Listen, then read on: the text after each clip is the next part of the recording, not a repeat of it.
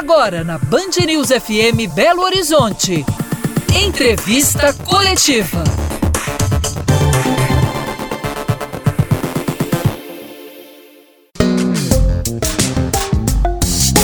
Boa noite para você. Nosso estado é o que tem o maior número de cidades do país, são 853. Cada uma com sua realidade, demandas e desafios. A entidade que representa esse verdadeiro universo, seja junto ao governo do estado ou ao governo federal, que está sob novo comando, é a Associação Mineira de Municípios. Hoje, aqui no Entrevista Coletiva, a gente recebe o presidente da AMM, Marcos Vinícius Bizarro, ele que é prefeito de Coronel Fabriciano. Tudo bem, prefeito, presidente, bem-vindo. Boa noite. Tudo bem, Lucas? Boa noite, Heron, Murilo. Um prazer imenso estar aqui no programa.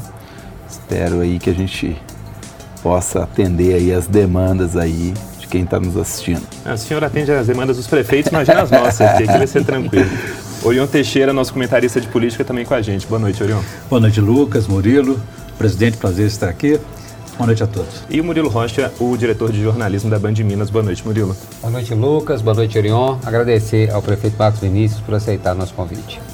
Prefeito, eu queria começar é, com o um assunto do momento aí da semana, antes de a gente entrar nessa pauta é, municipalista mesmo. A gente acompanhou no fim de semana passado um verdadeiro quebra-quebra é, que aconteceu lá na, na capital federal. O repúdio foi unânime, né, país afora, internacionalmente também. É, queria ouvir o senhor sobre isso, é, sobre esse episódio tão lamentável assim. É como mesmo você fala, um fato lamentável. Acho que não é um, um ato democrático. Eu acho que o direito de reivindicar ele é válido, mas não um vandalismo, né? Acho que tem outras formas de reivindicar e acaba até que perde a credibilidade do que, que estava sendo reivindicado, né? Claro que a gente sabe que tem pessoas ali, às vezes, que foram até iludidas, que foram num ato para algum tipo de situação e chegaram lá, se depararam com outra, né? Mas a nossa posição é muito clara, foi muito clara, inclusive com o resultado das eleições. A gente acredita que o ato, as eleições são um processo democrático, elas são válidas e a gente tem que acreditar no, no que diz aí o nosso sistema eleitoral. Até porque os prefeitos são fruto aí das eleições e pelas urnas, né? Então é lamentável que a gente viu e presenciou aí uh, no último final de semana. É. Prefeito, a gente falando dessa situação do fim de semana e desde o começo do ano aí já falando, trazendo a pauta aqui para o nosso estado, uh, tradicionalmente o nosso verão é um verão muito chuvoso, neste começo de ano não tem sido diferente, a gente tem visto uh, o interior do estado, sobretudo, muito castigado também aí pelos fortes temporais. Uh, pensando nessa pauta eh, municipalista, esse tem sido o desafio deste começo de ano para gestões municipais? O que, é que a gente pode falar deste comecinho de ano? Claro que nos últimos 10 anos tem se acentuado aí essas precipitações é. pluviométricas. A gente tinha bem dividido, a gente tinha chuvas em, em novembro, a gente tinha um pouco mais de chuvas aí em janeiro e depois terminava com as famosas águas de março, né? Fechando o verão. Ah, é, fechando o verão. Só que agora a gente está tendo começo de chuva em novembro e está indo direto aí até março. Nós estamos a 40 e poucos dias com chuva, com chuva uh, os últimos três anos, desde 2020, desde 2020, se acentuou, igual você falou, e a grande maioria dos nossos municípios, eles, vi, eles estão em situações aí com, com a geografia que não ajuda muito, a topografia não ajuda muito, né? áreas aí montanhosas e com essa chuva sem cessar, claro que deixa todo mundo em alerta, muito alerta mesmo. É uma preocupação dos municípios. Atualmente nós estamos com 200 municípios atingidos, atingidos aí em Minas Gerais. 20 pessoas lamentavelmente já perderam aí suas vidas, né?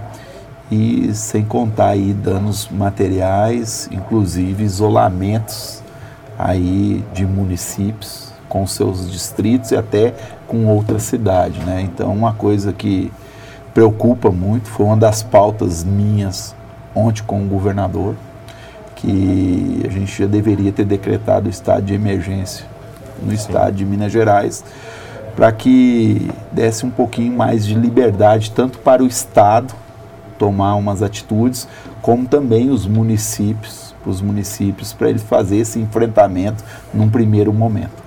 Prefeito, é, início de ano né, e no fim do ano, sempre é uma época que a gente costuma renovar as esperanças, mas no caso dos prefeitos, é, a situação não é muito animadora não, né? Fundeb, questão do censo aí, que nós vamos falar, você pode até detalhar para a gente, que recalculou a população dos municípios e municípios menores aí recebendo menos dinheiro, estradas, chuvas, ou seja, a vida do prefeito, né, de modo geral, aqui em Minas Gerais, nesse começo de ano, está bastante complicada.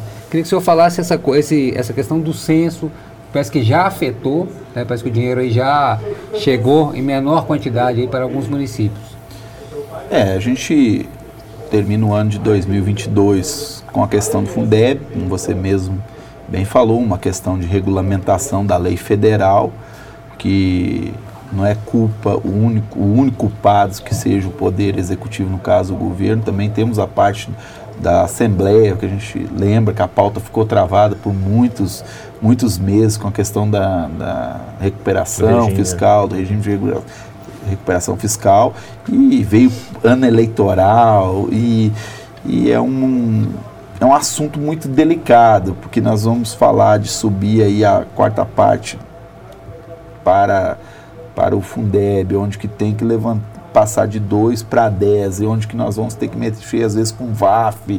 Então é uma coisa muito complicada, de, não é uma lei fácil de ser feita, tá?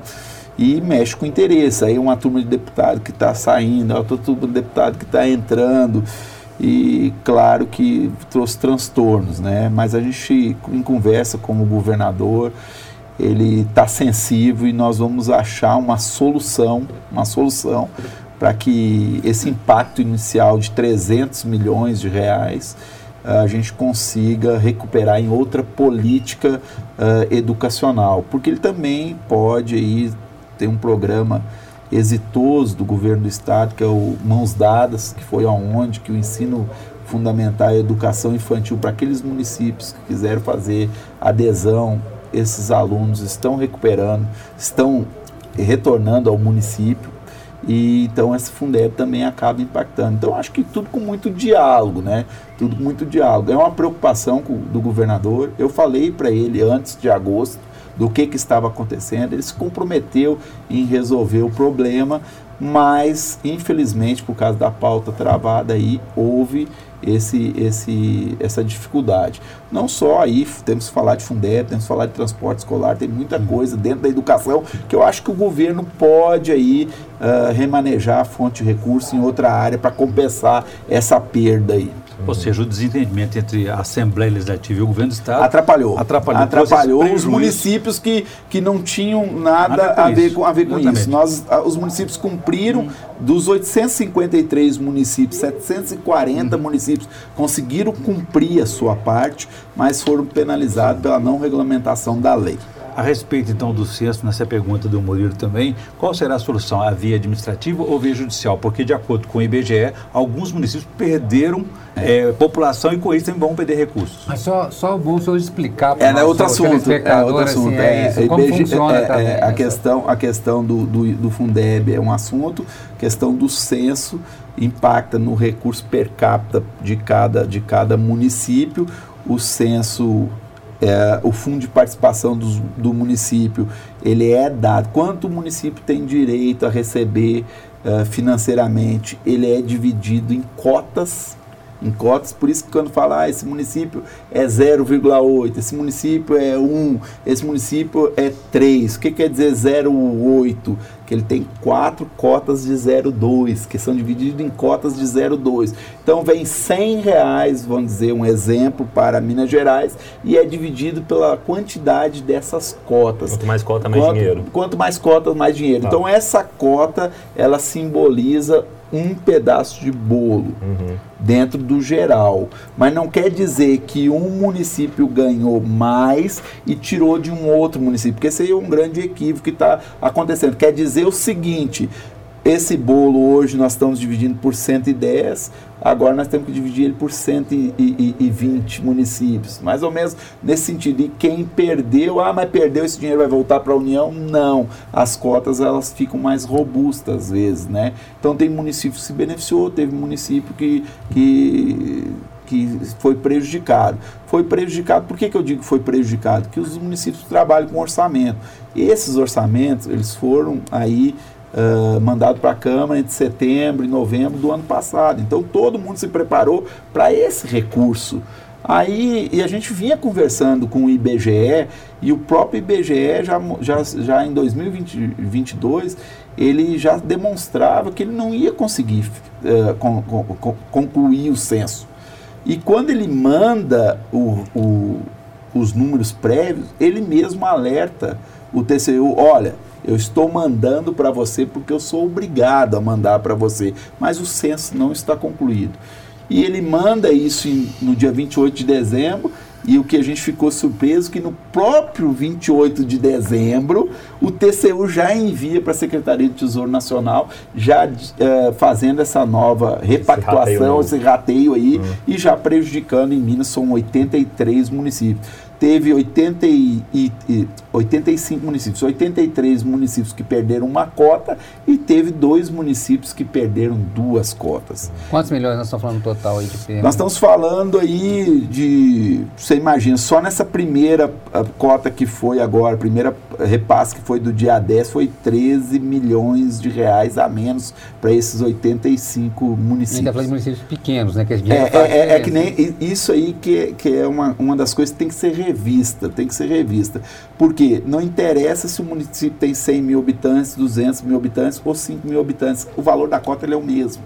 Então, o município, às vezes, que perdeu essa cota, que essa cota desse, dessa perda agora foi mais ou menos uns 230 mil reais. Mas ela, 230 mil reais para o município de 100 mil habitantes, para o de 200 mil habitantes, mas para o de 5 mil habitantes também. Então, de 5 mil habitantes, perder 200, 230 mil reais é um dinheiro, assim, considerável, né? E, inclusive, levando aí alguns municípios a ter que tomar atitudes drásticas caso a gente não consiga reverter, tá? A gente teve reunião essa semana aí com a presidente estadual do IBGE, propondo um acordo de, de cooperação técnica da, da Associação Mineira de Municípios com os municípios IBGE para a gente ajudar o IBGE claro. a concluir esses 20%. Tem cidade igual o Bar, para vocês terem uma ideia, que é esse um dos municípios que perdeu duas cotas, que está em 50%. Então, quer dizer, o IBGE avisa o, T, o TCU que é preliminar, mas o TCU já considera que é oficial e já começou a penalizar todos os municípios. O ideal seria usar só a partir do próximo é, ano. Né? Aquele que já a, atingiu o, o, o, o, o caso número, esse considerável. Isso tem como considerar. Por que, que ele tem que ficar esperando os outros? Mas quem não, quem não terminou tem que esperar, né? Até porque o orçamento foi aprovado foi, foi aprovado dentro dessa perspectiva que ia receber esse recurso. Agora a gente está falando dessa situação já complicada que o senhor explicou para a gente. E como é que está aquele outro ponto do ICMS também? Teve aquela prorrogação não é, da, da desoneração de impostos. A gente sabe que uma parte é repassada para os municípios por mais pelo menos do, do 60 dias. combustível, Isso. essas coisas Como todas. que está essa situação? Prefeito? Olha, esse novo governo é outra complicação. Outro, outro, outro governo que chega a nível federal. É. Nós, aí, se queremos discutir isso aí, vai ter mais complicação. Temos complicação também da extinção da FUNASA, que impacta aí é, 70% ou mais dos municípios de Minas Gerais, principalmente os de, os de pequeno porte, que são muito dependentes da FUNASA tendo em vista que nós temos um marco aí do saneamento, tem que cumprir até 2030, uhum. não, não tem como esses municípios cumprir sem o apoio da FUNASA. E colocar que vai, que sai da FUNASA e vai para o Ministério das Cidades e que os municípios vão ter que tomar empréstimo daqui para frente para fazer saneamento, ele não está conseguindo fazer nem Pagar quando folha, é né? o orçamento geral da União. Imagina se ele ainda tiver que entrar numa fila para tomar empréstimo, para pagar empréstimo. Aí sim que realmente as coisas não saem, né? E a questão do ICMS, nós estamos esperando para ver qual que é a política econômica, né? Porque nós não conseguimos ainda ver esse governo chegou e falar de políticas públicas, né? Até porque ele está no olho do furacão, com esses, com esses, esses movimentos, tudo. Aí então a gente está esperando, mas a gente está confiante, né? E que as coisas uh, tendem a manter essa política já adotada aí que tem nos últimos, na última década, né? Tem muito mais assunto para a gente conversar aqui com o prefeito da AMM, mas agora o, a entrevista coletiva está indo para sua pausa e volta já já.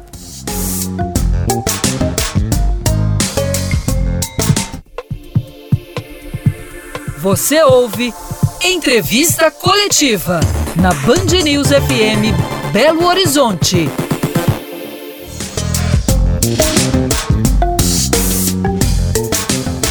De volta com a entrevista coletiva que recebe hoje o presidente da Associação Mineira de Municípios, o Marcos Vinícius Bizarro, que é prefeito de Coronel Fabriciano, e esse segundo bloco abrindo aqui com a pergunta do Orion.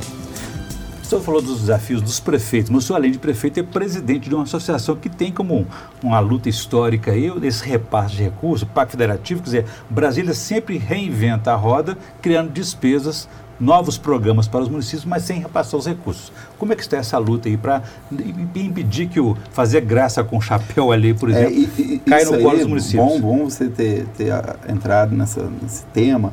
Uh, vocês devem lembrar que o ano passado, graças a um trabalho muito bem feito da Associação Mineira de Municípios, a gente conseguiu tramitar um, um, projeto que estava parado na Câmara, que foi a PEC 122, que justamente, eu assim, meu ponto de vista, desde a Constituição, foi o primeiro ato uh, realmente de pacto federativo, foi bem dividir o que, que é de quem. Ninguém é contra nenhum ente criar nenhum tipo de programa ou, ou projeto, desde que ele aponte a fonte de recurso né? E que o outro ente concorde com aquilo. Caso não tenha essas, uh, essas prerrogativas, não, não vale para os municípios. Então acabou essa fase para os municípios de ficar criando as coisas em Brasília para o município pagar. Isso é uma página virada na história dos municípios, dos municípios. Isso vale para todos os entes, tá?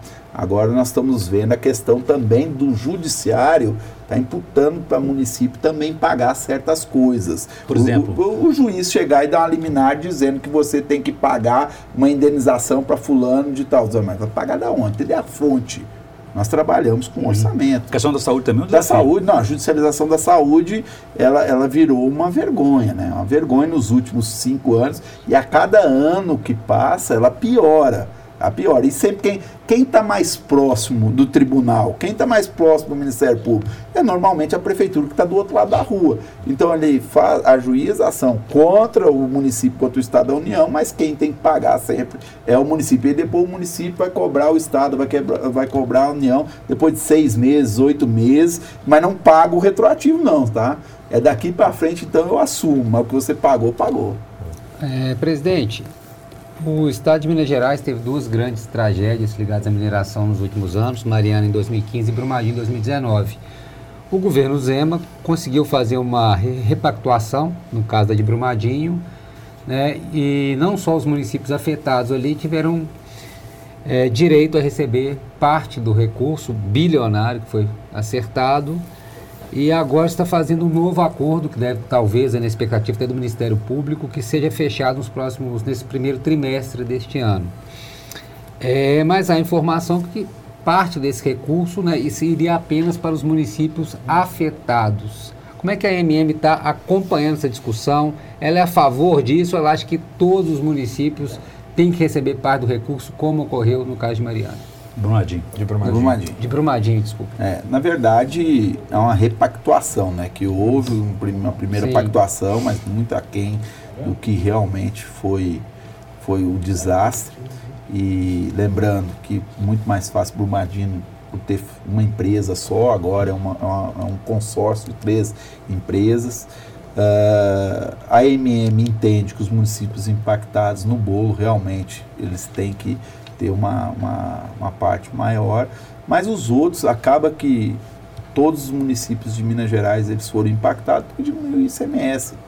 A gente tem que entender isso aí. Isso aí cabe aí, eu acho que o Estado está conduzindo aí, através da Secretaria Estadual de Planejamento, a secretária Luísa Barreto, ela está tentando encontrar esse entendimento e eu acredito que essa parte que cabe ao Estado, que cabe ao Estado, dentro da, da repactuação, ele deve sim diminuir, eu acho que é um desejo do governador, porque a gente tem que entender que as pessoas vivem nos municípios. Não adianta o dinheiro, às vezes, vir aqui para, para Belo Horizonte, vir para a cidade administrativa, se o cidadão está, tá, tá, às vezes, mil quilômetros de Belo Horizonte. Então, uma forma mais justa e que as políticas públicas uh, elas realmente cheguem no cidadão é uma redistribuição desse, dessa parte que toca aí ao Estado. E eu acredito, assim como foi feito em Brumadinho, vai ser feito também com o acordo de Mariana. O que está pegando, que me parece, é a questão da, do prazo de pagamento, né? Quer fazer em longas parcelas, né? Uh, e tem coisas que não dá para esperar, né? Eu até comentei, eu sou do lado do leste de Minas, a questão do, do Rio Doce, ele assoreou muito, assoreou muito Valadares, qualquer chuva aí está inundando Valadares. Então, eu acredito numa repactuação, deve ter algo para a questão do, do, do, do, do rio.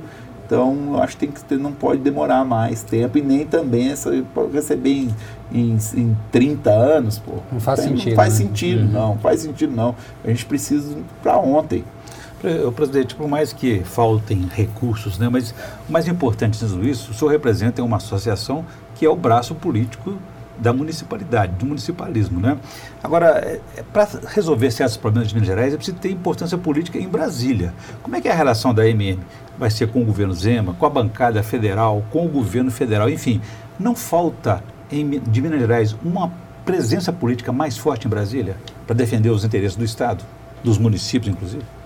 É, a MM ela tem essa, essa particularidade aí que ela é apartidária.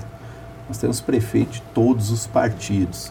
E esse foi a fórmula mágica da gente aprovar a PEC 122, que inclusive a Confederação Nacional dos Municípios falava que era impossível nós aprovar antes do primeiro recesso de, de, de junho, no meio do ano passado julho, a gente conseguiu fazer isso justamente porque a nossa bancada ela é muito qualificada e ela tem uma certa quantidade de líderes de partido. Então a gente consegue tramitar alguns projetos dentro de Brasília.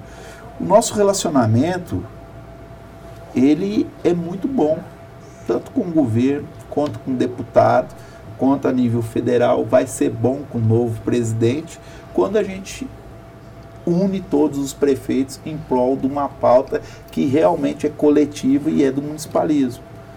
Então, eu não tenho dificuldade para sentar, debater nenhum assunto com nenhum partido político, nenhum uh, uh, representante de poder. Mas o senhor não acha que tem hora que falta uma incisividade maior? Talvez seja até isso que o Orion eh, tenha comentado. Ou porque, união assim, das forças políticas É isso, Minas, porque né? assim, a gente tem a segunda maior bancada de deputados federais. O número de senadores é o mesmo. Mas pegando, o senhor está lá no leste de Minas, Vale do Aço, pegando a 381, por exemplo, é uma demanda nossa. Há quanto tempo a gente fala isso, né? E é uma rodovia que vai andando a passos de tartaruga e continua matando loucamente também. Por que, que essa bancada não chega ali em Brasília e fala, olha, nós somos o segundo maior estado da federação, não é? é o que que trava? Parece que falta, sei lá, essa... E outro aspecto, a representação de Minas no novo ministério é É, ridículo, né? Apenas cara? um ministro. né? É um ministro, né? Um ministro. Um ministro, é o um ministro que no primeiro momento seria o ministro de infraestrutura, que seria uma das demandas nossas e vai para Minas e Energia, né? Que eu acho que é um, um assunto muito interessante esse ministério, com uma força aí da bancada, para a gente rever a Lei Candir, tá? Acho que a Lei Candir, acho que é um dos segredos do desenvolvimento do Estado de Minas Gerais. Chega do, do, dos chineses levar o nosso aço todo, o nosso ferro todo sem pagar imposto. Ele leva sem pagar imposto e quer ainda traz ele sem imposto. Então, isso, isso não, não, não, não ti- tira toda a competitividade com o nosso, com o nosso setor empresarial. Né? Então, eu acho que é uma pauta importante.